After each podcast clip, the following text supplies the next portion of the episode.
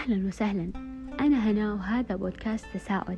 حقدم لكم في هذا البودكاست تساؤلات في كل حلقة تنعش العقل وتخلينا دايما نفكر وتزاحم عقلنا بإجاباتها. ممكن تساؤلاتنا توصلكم لحالة الامتنان لشيء ما.